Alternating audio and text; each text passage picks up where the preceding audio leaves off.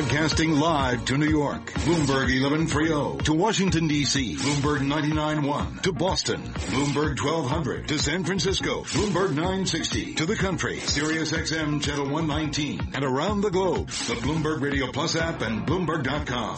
This is Bloomberg Markets. It's indeed Bloomberg Markets. Cory Johnson here in San Francisco. Oliver is back uh, in New York, sitting in for Carol Massar.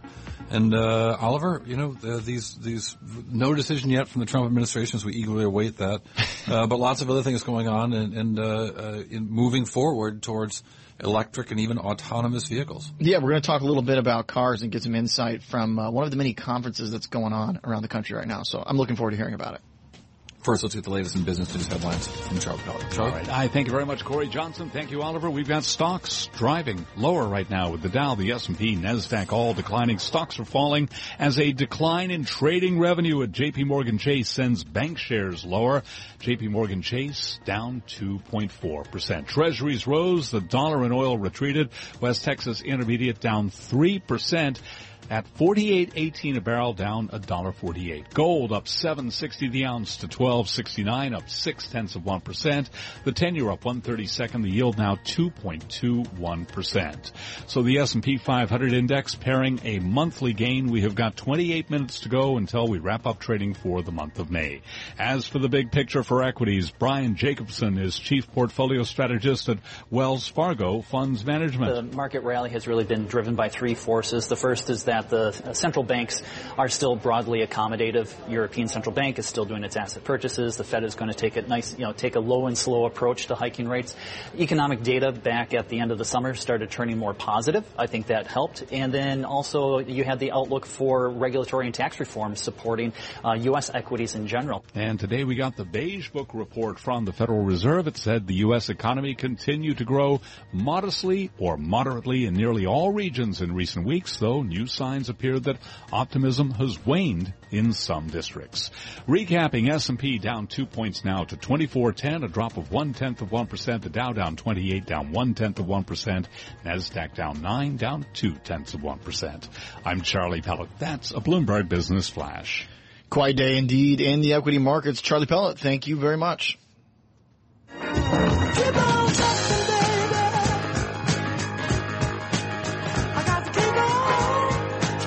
The question. Can we keep on trucking the way we have in this country for the last few decades, or are things going to change when we get to a world with autonomous vehicles in the world of trucking?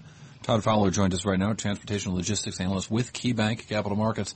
And uh, Todd, uh, th- this notion of autonomous vehicles gets really interesting when you talk about the impact it would have in the world of trucking. Do you think that this is something we're going to see in the next 10 years? You know, guys, uh, good afternoon and thanks for having me. Uh, I'll, I'll, tell you, it is a very interesting concept. You know, uh, we're hosting our, our annual KeyBanc Capital Markets uh, Industrial, Automotive, and Transportation Conference. And autonomous trucking is a topic that, you know, maybe two or three years ago wouldn't have come up in just traditional meetings, talking with transportation companies, talking with suppliers into the OEs. And, you know, our conference this year, we've got over 140 companies and a lot of the companies are startup companies in the respective industries as this is more of a relevant topic that investors are, are very much focused on. Uh, I'll tell you that you know, we had a very good panel today with some lively discussion uh, from some established providers.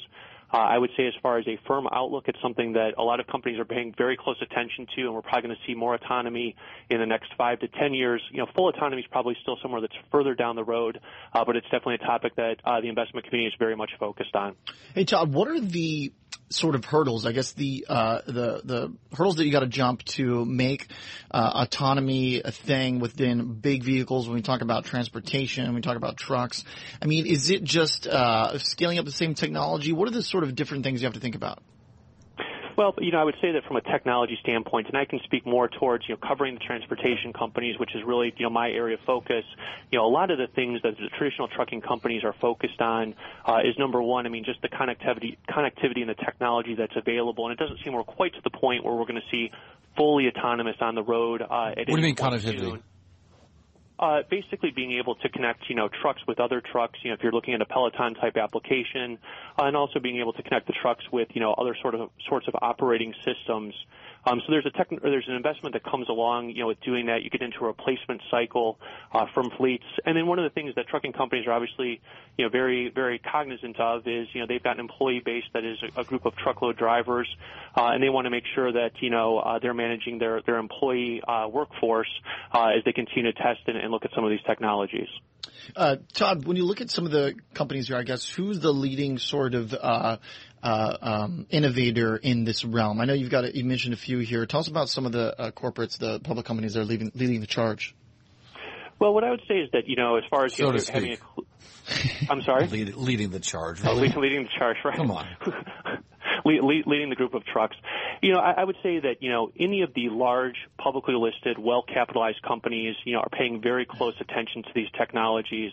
Uh, our sense, you know, coming out of the, the conference and some of the commentaries, it's probably something that's going to be a little bit more evolutionary versus revolutionary, driven by things like investment in safety type technology first. That's going to help with uh, insurance costs and, and, and driver productivity and some things along those lines.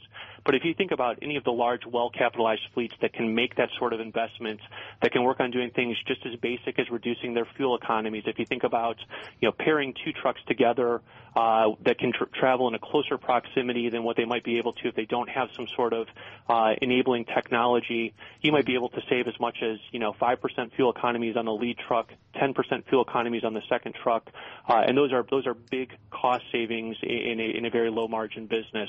Um, so, you know, I would say that you know there aren't any you know one or two companies that I would point to that are saying you know are really out in front. Uh, but when you think about the publicly listed companies that can make this sort of technological investment, uh, they're probably the ones over time who would be able to adopt this this technology sooner rather than later. Um, it's it's interesting too that uh, you know that some of the things that you know, it's hard to imagine making the jump right from semi-autonomous to fully autonomous because some of the things that make you semi-autonomous but would, might literally lead you to be asleep at the wheel.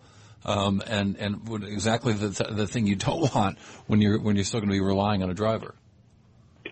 Well, I mean, I think that we're all, you know, pretty comfortable flying in planes where, you know, the pilot's going to be doing some of the, the takeoff and landing operations and then it becomes, you know, more autonomous once we're in the air.